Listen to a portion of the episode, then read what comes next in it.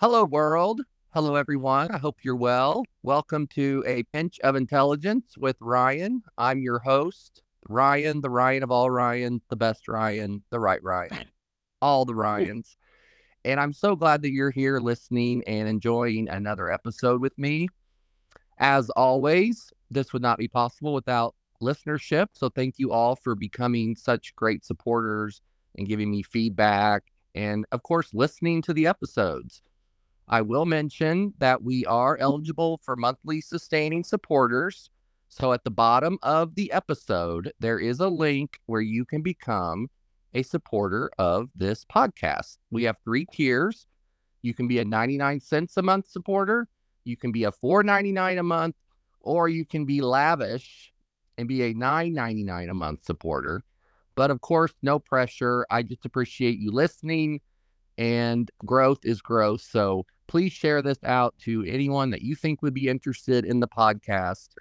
And again, and I know I sound like a broken record, thank you so much for listening so that I can continue doing this and interviewing people from really all across the world. All right. I believe this is episode 21 with the host of Generation Why. Thank you for being here, Aaron. Thank you for inviting me. You are so welcome. First things first, give us a little Wikipedia about yourself, sir. Well, I was born just outside Detroit, Michigan, many decades ago. And um, then I moved to Missouri back in the end of 1992. And then somewhere around 1993, I met a guy at a restaurant named Justin who became a very close friend of mine. And then years later, after making music together, we started a podcast. That was back in 2012, and he named it Generation Why. Where did the inspiration or what what formulated the title Generation Why? Well, that's kind of a funny story because when he started asking me about how we could I don't know, educate people about the jury system, about the court system. Not that we were experts, but he had just served on a murder trial, first degree murder trial, and he had learned things he didn't know. And he thought maybe a lot of people didn't know how things actually worked because they weren't like the movies. And I told him, well, we could do a podcast and we could talk about cases or things or whatever that we wanted to talk about. And he said that would be perfect. And I said, well, when do you want to start? And he said, I want to start today. And I said, well, that's fine, but we're going to need a name. And he goes, well, how soon do you need a name? And I'm like, well, the sooner the better, because we're not going to release this under untitled prod, uh, podcast project. So he thought for maybe eight seconds and then said Generation Why. And I knew right away why he chose that. It's because he wanted to question things. Oh, okay. I like that. I every time I've listened, I'm always curious. I'm like, where in the world did this name come from? right, right. Well, that's what I would ask you, right? I mean, the right Ryan. Correct. Well, I started a TikTok during uh, the midst of COVID, and I was trying to come up with a name, and I wanted something short and memorable so people would always remember it. Right, Ryan. I mean, it's so quick. If you can't remember that, you need to just hang it up. yeah, that's right. well, I haven't forgotten it since I read your email. Right. See, and it even works there, right? Uh, for the right Ryan. So that's the only reason. It's not political. And I do get that sometimes. People are like, oh my gosh, I'm so happy to be here. I'm I'm on the right too. And I'm like, no, no, no, no, no. This has nothing to do with politics. No, no, no, no, no. I didn't even think of that when I put it together, which is funny because I'm totally the opposite, but that's another story for another day. But I, I, uh, yeah, I mostly did it so that people would remember easily. Yeah, well, I remember. That's very good. Thank you, thank you. Have you always been interested in crime? I've always been interested in crimes. It really started when I was a kid, and I would watch programs like In Search of, or uh, America's Most Wanted, or Unsolved Mysteries and that, of course, led me to reading things because I've been a book reader since I was four and, uh, or thereabouts. And so I would read books, especially ones my grandma would give to me because she read a lot of crime and romance. And because we know those go hand in hand.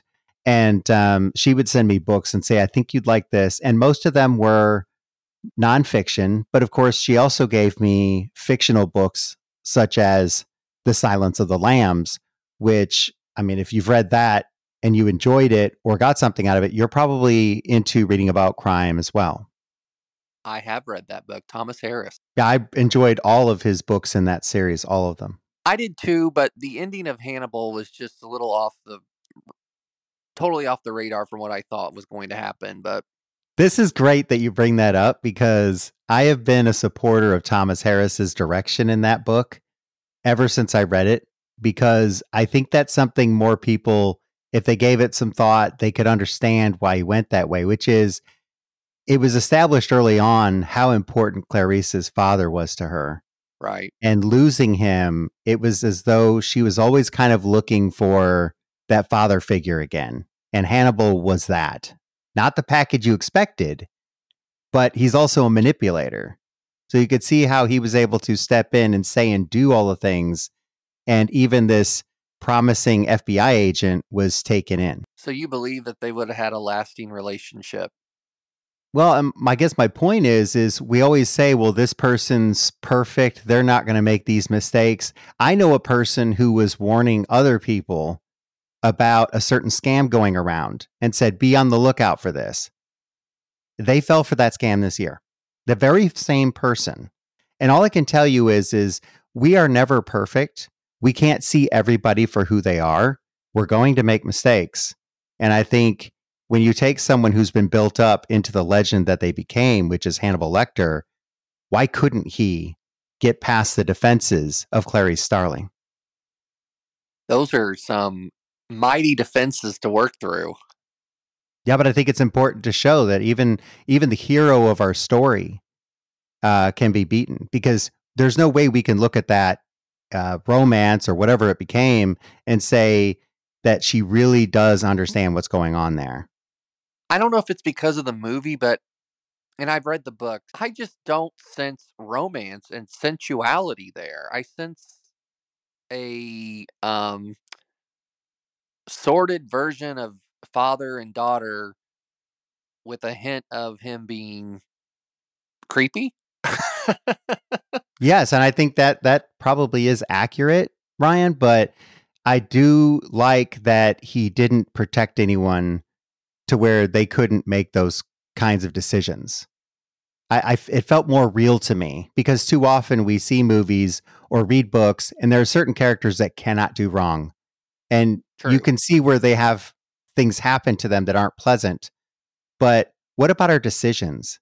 I don't know about you, but I've had decisions I've regretted and we just we have to learn from them. But we also know we can be vulnerable. And I feel like they established early on how vulnerable she was when it came to her father and that hole in her life. Yes, it was something. I mean, you could tell from the scene in the Tennessee penitentiary, or when I guess he was in a museum in Tennessee or whatever he was in, and they were discussing that I mean, she looked like she was about ready to melt on the floor. She was so upset. I trusted the author and I felt like he did the right things because I wanted to be surprised because I too was surprised. That but was a me, surprise of surprises. Yes. And why not be surprised? Haven't you ever watched sequels and you thought, man, I knew that was going right from the beginning? Yeah. And they, they couldn't really give you that book in a movie because the director and the author, and then, of course, the original star they were all at odds. So it wasn't like the director was working from the author's script. Right. I know Jonathan Demme and Jodie Foster, and yeah, they they were like, we don't want any part of this. It's too bad, I think, but um, I know Ridley Scott made uh, Hannibal, did he not? Yes, he did. He's a fantastic director. I I really liked Hannibal. Um, I've watched it umpteen times. I, but with the Hannibal movie, when the scene with Ray Liotta in the brain, I thought that just made the entire film lose its credibility to a degree because I just thought that uh, not that it didn't happen, it did happen, but they just overdid it. 100% agree with you. because when I watched it, it gave me the same feeling I have during most films that I've seen by a certain director where I feel like they're chewing it up too much. Yeah, I mean, it almost became like a. It almost felt like um, like a scary, scary movie four or something. It was silly. It started to feel that way because it went on for too long. They they should have just showed us panned in and then moved around a little bit and then maybe had Hannibal say something and then moved on. It it just it seemed to last way too long. Right. Just show them taking his baseball cap off, using that tool, and maybe even show something in the skillet. We get the point. And that's one of the reasons I like Silence of the Lambs is they didn't overdo the big I don't even know if you use elephant in the room's the right analogy, but you know, he's a cannibal, but they didn't make it silly. That movie is one of the tightest films I've seen where when you watch it, you can't think of anything you would change or move or remove. No, you're you're 100% correct. Absolutely. Love those movies. Love those books. Yeah. Yes. But I will say in Hannibal, I guess we're never going to get closure on the movie side of it because he's going to some Asian country and I guess he's going to just maybe he's going to live in Hong Kong. Yeah, there's no telling. I, I feel like because of the changes they made, there's no way to give us a satisfactory ending to the story. Right. I believe everyone in the plane was Asian, of Asian descent. I'm almost positive at the very end of the movie. You have been a long time uh, crime enthusiast. Well, it's always fascinated me because of the questions. You wonder how did this person become a victim? How did this person become a killer?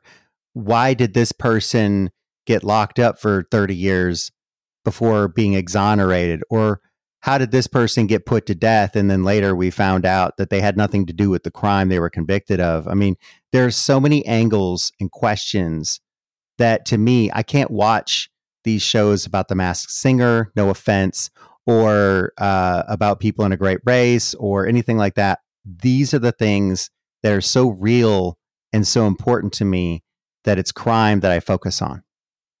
Right. It's not scripted or it's not you know, with the producer, and we we say that line five times in a row to get it correct. Right, and I, there's it's just whatever com- is compelling to you. Uh, those other things are fantastic for some people, and maybe even for you. I don't know, but they're just things. If I'm going to take the time and watch something, um, I want to feel like I understand our system better, understand how things went right or wrong better, because those are things I try to pass along when I'm recording with Justin, I try to say, you know, I noticed that they could have easily focused on this one suspect because it seemed like they were heading the right direction, but they didn't stop looking. And then they found a better suspect who ended up being the one, being the killer. And that's what we need to promote is promote detectives who work from the point of view of we need to cover all of our bases and really find real justice, not just find what they call justice by locking onto someone and getting them through the court system and convicted. We want to know. Right. We have a criminal justice program at our high school, and one of the criminal justice instructors is a former Indianapolis homicide uh, detective. And she always says, you know, number one thing is I had to always remember keep an open mind about everything. Don't make any assumptions whatsoever. Come to the crime scene and let the evidence, you know, and take you where you go. Don't let your bias and so on interfere. Um, yeah, I think that's brilliant because I worry that too many detectives who have been in cases that I've covered, what they want to do is say, I knew, I figured it out. But if they just let the evidence, like what you just said, show them the way, wow, you talk about powerful because by the time you get into a courtroom, you'll have plenty of ammo to fire across that courtroom to let the jury know what's going on. You, you, can't just say this witness said this about that person. They never left their house. They they seem suspicious. No, was there blood found?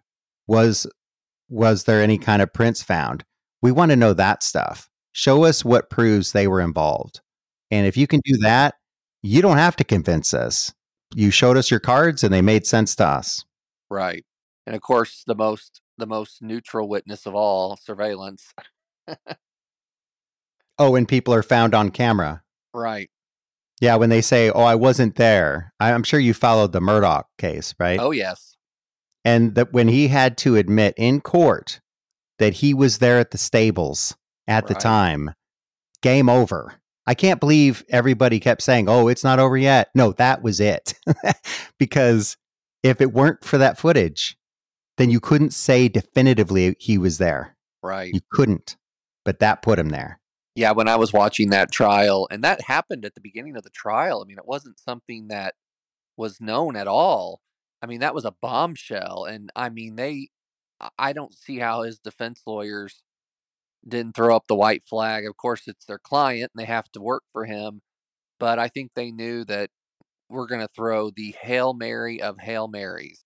Yeah, they I think the the biggest issue they had was he was an attorney and he felt very confident even if he had to say that he that he could somehow talk and convince people he was not the killer. From what I've read, a lot of people said that it was a terrible decision to put him on the stand. But he believed in himself. I think probably after the the hor- the dog kennels, I think he I mean, what what what's it going to hurt? Well, yeah. Once you already put him uh, up there and he has to answer that, uh, yeah, it really isn't going to hurt him anymore. That was devastating, though. When I heard him admit that he was there, I didn't know that he was going to do that. I really didn't, because I thought there's always that chance that he'll deny it. But as someone else said, who else sounds like Alec Murdaugh? Right. exactly. I, I dare say, if anyone that listens to either yourself or myself heard one of us on a recording, they'd probably know who it was. Right. He was destined for prison. Yeah, all we can say is if you're listening to this right now and you have not followed or watched or heard anything about Alec Murdaugh, you better get caught up because this is the kind of drama and intrigue and criminal actions that you you just can't make up. This isn't in a book. This is real life. Stranger than fiction. Yes. So on your podcast, what is an episode, a case, a topic, a person that has stuck with you the most that you still think about, you know, when you're lying in bed or driving the car? What is a case that just sticks with you? Then you just want to know what happened and you don't know. Well, Kyron Horman comes to mind because he was a young boy that uh, was supposedly dropped off at school by his stepmother, and yet the teachers reported that he never showed up. And when they looked into the whereabouts of his stepmother that day, and they compared, you know, her answers to her cell phone hitting different towers, they found out that she was in a completely different part of town that day than she reported. And so there has been, I don't know, just years of, you could say, stalking against her because she's attempted to change her name and she's tried to move. And yet there are people who want justice for Kyron who are going to be there to remind her that she can't get away with this, even though uh, detectives say they don't have enough to move on anyone. And so it's been a very tough case because, on one hand, you could say that the stepmother she's not been convicted of anything. You can say she looks suspicious, but you can't say that it's justified really to have her hunted down like this and harassed. But on the other hand, she seems to have not been very forthcoming with what, what with what happened that day with Kyron. And so that shows you this great gray area that exists in crime where you might not have the answers you need, and you may not be able to get the evidence you need. So all you have are theories to work with. Right. Did she take a polygraph? I don't recall. Um, I just remember that she was with a friend and that she said that she went to some part of town that day and was doing this or that. And then when they checked where her cell phone had been going, they found that she was on the opposite side of town. And she was actually near a body of water did she explain that during interrogation? No, I don't think that she's ever satisfactorily uh, responded. And so there's always been this question of what really happened. But um, yeah, things were not good, I believe. And so there's always that question of when someone's going through a really difficult relationship, do they take their issues out on a vulnerable family member? That's been one of the questions in the case. And I'm not saying she did it, we don't have that proof. But that's one of the theories going on is that because she was very disgruntled or upset, that maybe she did something to Kyron. But we'll never know uh, because Kyron has never been located. It's hard to conduct a trial without a body. It is, and you would need more evidence than see. And this is another important thing that happens when you have a podcast about crime: is you can say that's not enough evidence. She was the last one to be seen with him, and then she says she dropped him off, but there's no evidence of that. And then some people would say, well, that's enough for me. Well, it isn't for me. I'm going to need something more. And I want justice for Kyron and his family as well. But we can't just simply throw people away uh, because it fits our theory. We need some evidence. Do they have camera footage of him being dropped off at school? Well, this would take a whole podcast to cover all, all the aspects of Kyron's case, but let me put it this way there isn't concrete proof to show because um, it was kind of as though he was dropped off later in the day. And so you know, when he supposedly was supposed to go to his classroom, well, he never made it there. And you can say, well, she said she dropped him off and he went down the hallway and then headed toward his right. classroom. Well, how do you not get to your classroom if you're walking down the hall? So that that leads us to ask, well, if it wasn't her, who was it? We'd have to then accept that he's somehow still in that school. But they've checked the school. And uh, there are cases where people have gone into buildings and not come out, and they don't know how they aren't there. So that is the case that often circulates through your mind. That's one of them. There are many because when you covered cases for years, there are cases where you hear from people that are involved.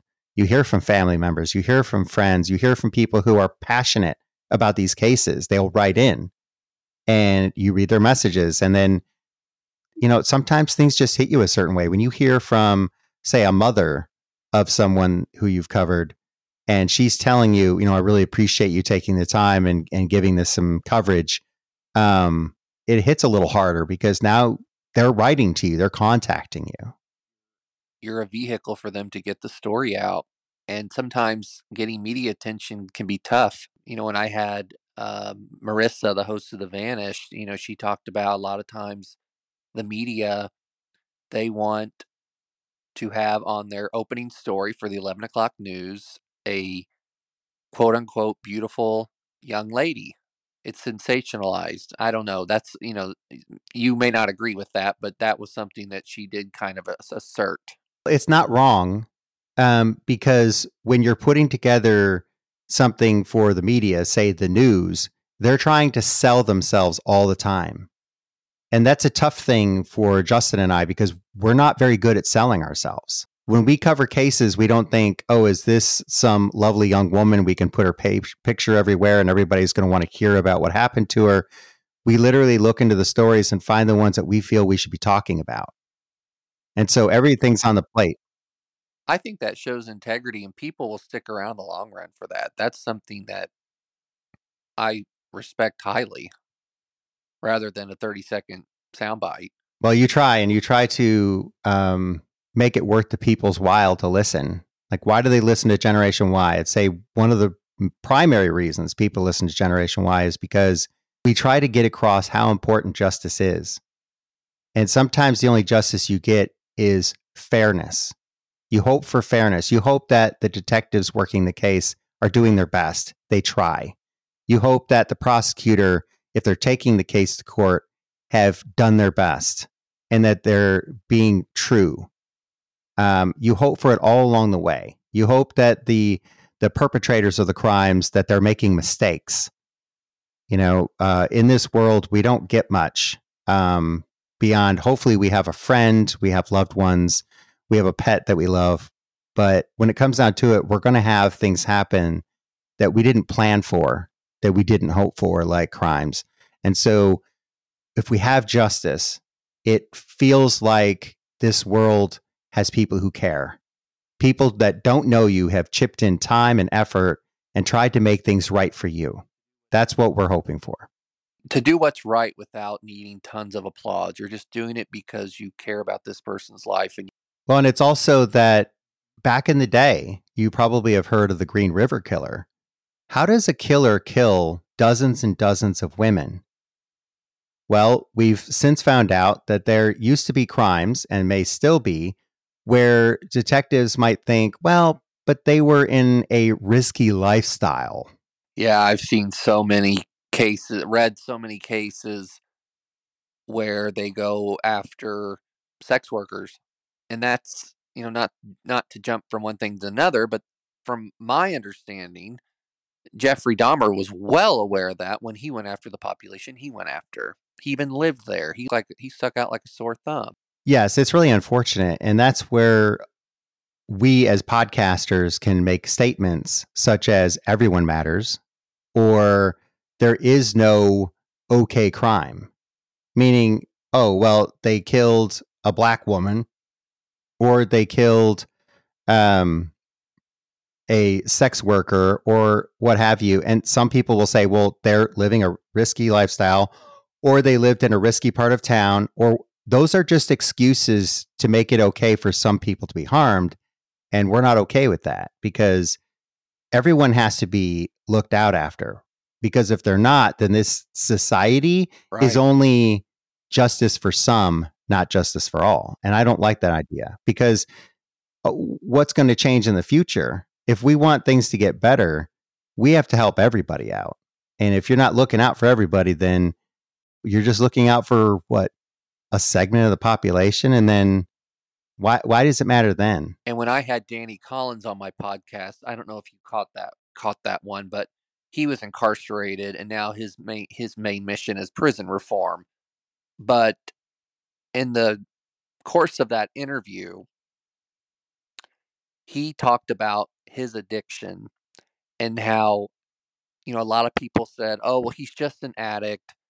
You know, he's a lost cause." And addict or not, you still are someone's son, someone's father, someone's friend. And how do you know they're not going to turn their life around one day? And moreover, I mentioned this in Danny's interview people should not be too high and mighty because you never know when you might end up in a situation you never dreamed you'd be in. You're an addict.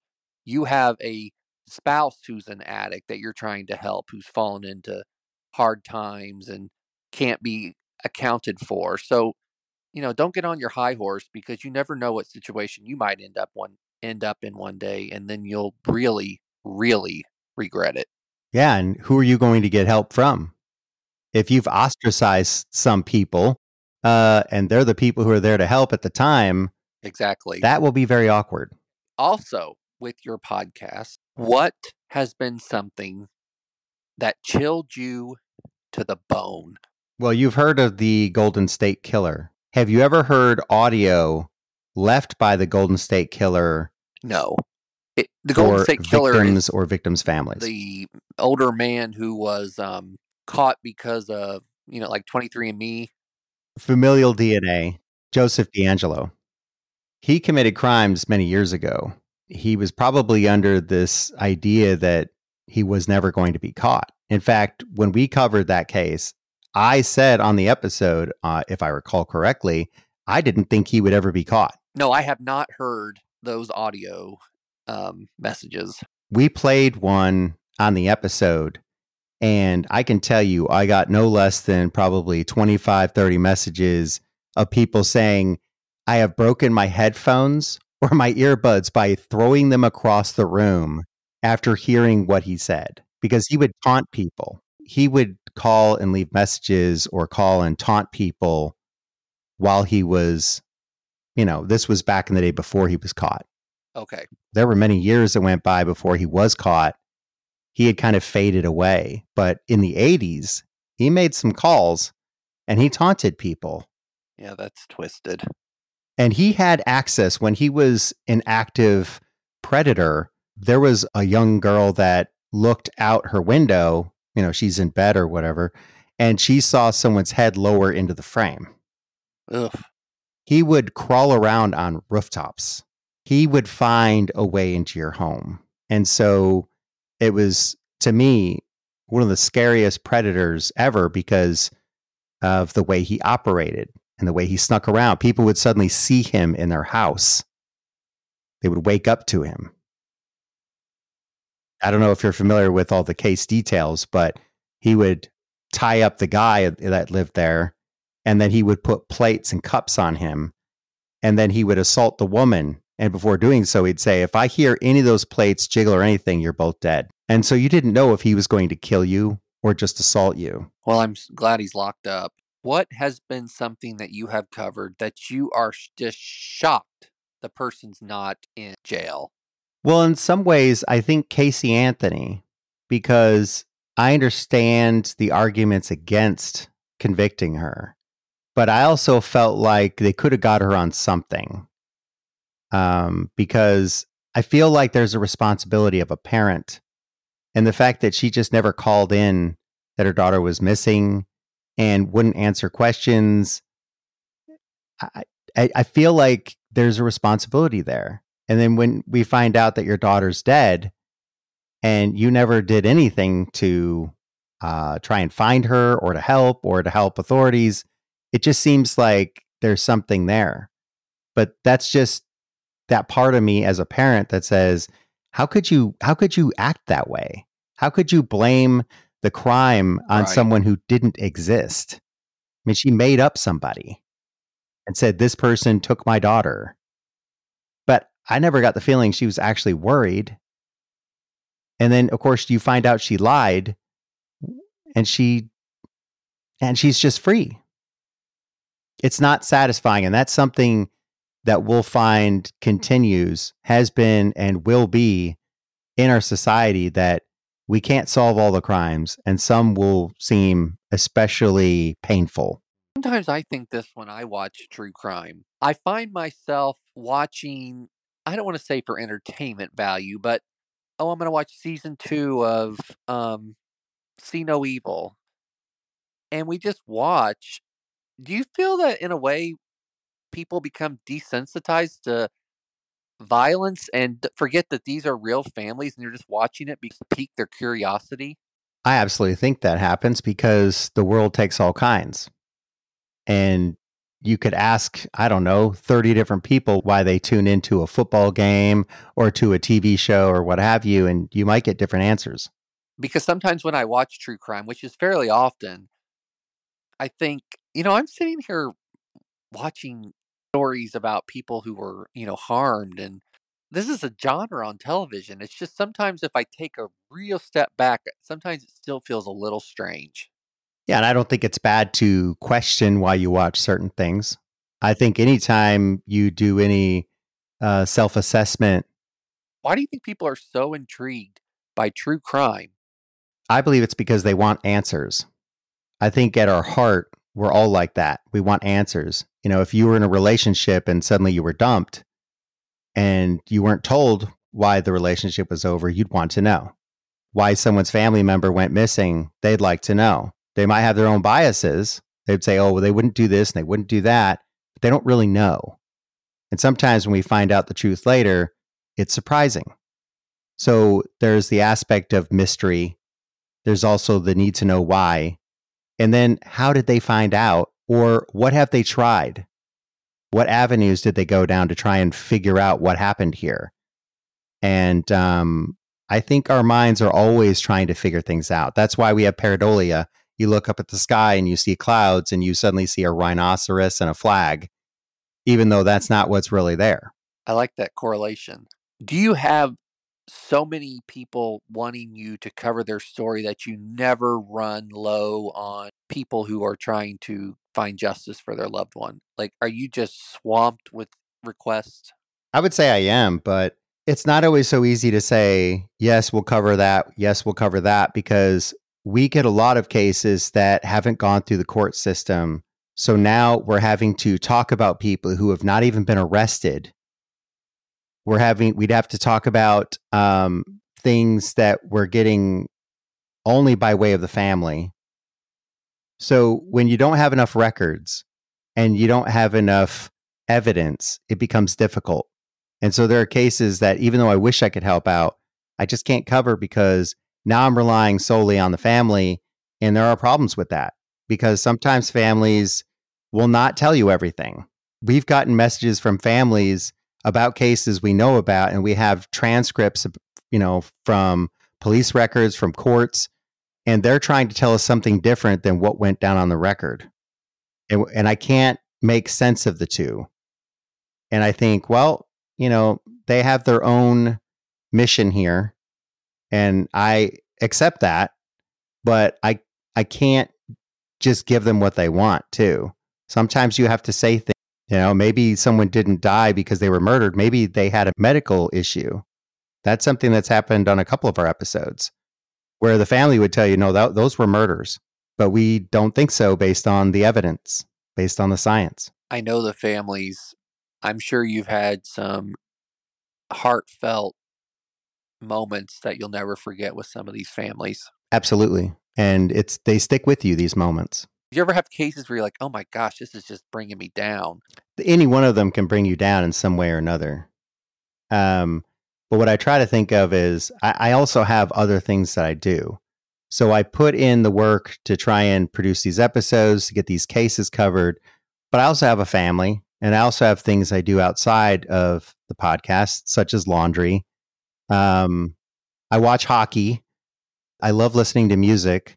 I enjoy reading um, my life is pretty full. So even though there are cases that get in my head and kind of live there a long time, you have a healthy balance. You have to have a healthy balance. The healthier your balance, the easier it is for you to traverse these areas. And I'm sure you, you could probably speak to that. The more balanced you are, the better you can roll with the things that happen. Absolutely. I 100% agree. Do you ever have a hard time covering cases that involve children because a lot of people are like that's just so tough to cover because these are just the most innocent people that you know kids that never done anything wrong do you ever have do you ever have a hard time covering cases with children? Yes. I would too. There are times where i haven't covered cases because of that.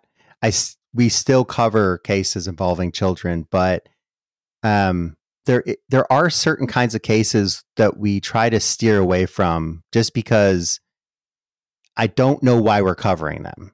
So, to give you an example, Leonard Lake, I don't know if you've heard of that case. I have not. He and his buddy, his name was Ng, I believe, they were some of the most awful people you can imagine. And they tortured their victims before murdering them. And they did this to all kinds of people. They didn't care.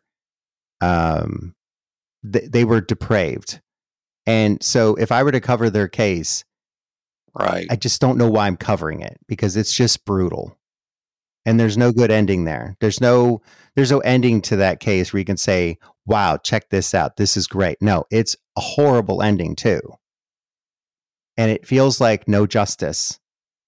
And so it's not just the kids. Sometimes it's it has to do with cases where I feel like I don't have a message here. And if I don't have a message, then I probably shouldn't cover it. You don't want to have episodes where it's the shock value. I have no interest in that. I mean, there are podcasts out there doing that, and I'm just not someone who will do that. You're trying to bring information and promote, you know, equal justice under the law. You're not trying to make, you know, a 45 minute version of the next Saw movie. Totally. That's just it. not who I am. I totally get it. Well, my last question here for you let's say in 20 years, and you look back and someone says, What did you hope to accomplish with Generation Why? What would you say, Aaron? What we hope to accomplish is for people to get the message we're putting out there. That it's not about this is the way the system is, it's how do we want to see the system? And we hope that people will listen and understand what that message is about and listen because they want the same things that we want. So it would be a fair and equal system. It would mean that we don't just throw people away because, well, we solved the case. No, we want people to be put away because they're deserving of it. they committed the crimes. I want the evidence. I don't want to know that you got a conviction because you convinced the jury without evidence. I mean, it used to be the case people could just say, well, yeah, so and so saw that guy over there next to that lady and saw him hit her. Well, now we know that people aren't very good at identifying exactly who they're seeing, especially when they don't know who they are to begin with. I mean, you don't know what you're seeing. You don't know who you're seeing. We've had people convicted, like in the picking cotton case, as it's known, someone who happens to look similar to the perpetrator. And then they spend 10 years in prison. We just want everyone to consider the system that we're all under. Find the problems. Let's see what we can do to fix them. And the only way to get there is to criticize. I, we've gotten emails and messages. People don't like the criticisms, but we think they're fair because you can't just assume that your system's perfect. I mean, if if banks worked that way, they'd all have no money left because they the hackers would have gotten in and and taken everything. So you always have to reassess and improve. That's our message to the system. And I think that's something that everyone should be able to support. If I, God forbid, ever am in court, I want to sit there with my lawyer and look over at that jury and know they are making a decision based on, as you said, evidence, not emotion, and that I'm going to get a fair trial. Thank you so much for joining me today. And I want to just applaud you on your podcast because I, it is hard work, and you guys have been going now for 11 years. And congratulations on that. That is really an accomplishment. I want to thank all of you for listening. Uh, this has been quite a quite a roller coaster of an episode, and that's what I expected. But I loved listening, and I've definitely learned some lessons. But thank you all so much for listening. And again, if you would like to become a sustaining supporter, there is a link at the bottom of the episode. Thank you for listening. We will see you next week. And as always, be a decent human being. Bye bye.